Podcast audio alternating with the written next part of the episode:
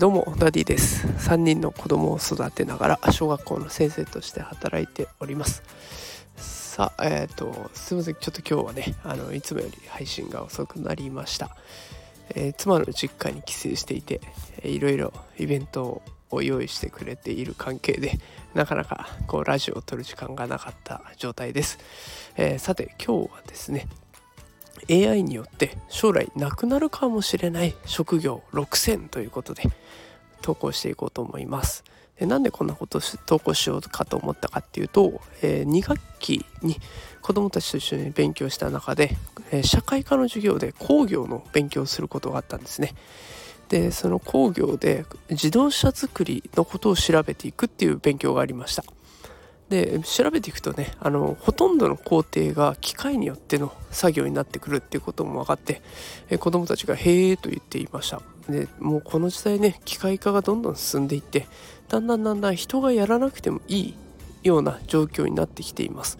でこの状況が続けばねもっともっと人がやらなくていい仕事が出てきてそうすると今ある仕事の中でもなくなっていく職業っていうのが当然出ていくわけですね。なので子どもたちのキャリア感これからどんな仕事つきたいとか自分のいいところ何とか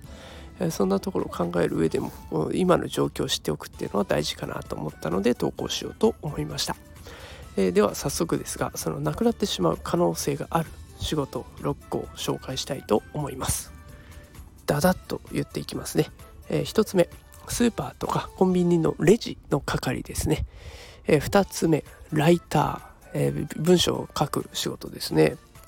で3つ目3つ目は一般事務です。4つ目が建設の作業員。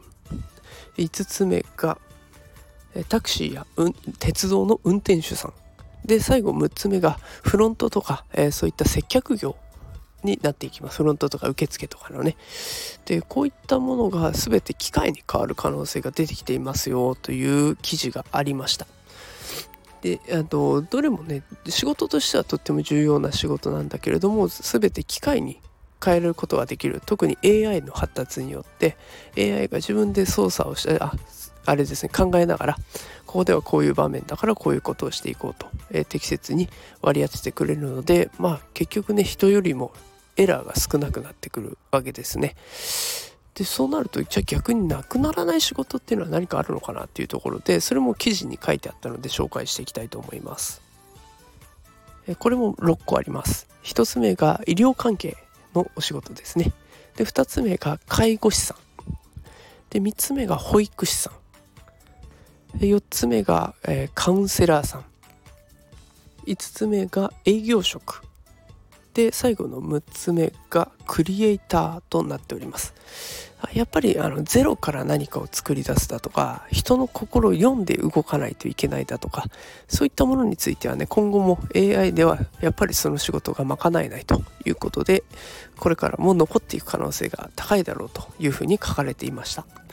えー、だからやっぱりあの機械に頼るところは頼るんだけれども頼れない部分もあるからそこについては人間の力を生かしてその仕事を賄っていく。そんな風にして AI とうまく付き合っていくことがこれから先必要になってきそうです。こういったこともねあの現実として子どもたちに伝えてあげることで子どもたちどんな仕事になりたいってなった時に今の状況がこうだからとかあと自分の強みはこうだからだからこれになりたいんだっていうことを考えやすくなってくるわけですね。あの今ある仕事でしか子どもたちは自分の未来を考えることはできません。えーと、子どもたちに新しい仕事作ってごらんって言われてもねなかなか想像ができないんですね。だから今ある仕事なんだけれども今こういう状況にあるんだよということは積極的に伝えていってあげることが大事かなと思っています。さあそれでは冬休みですねお子さんとじっくり話す機会があったらえー、こんな話ぜひやってみてください。それでは今日はこの辺で失礼します。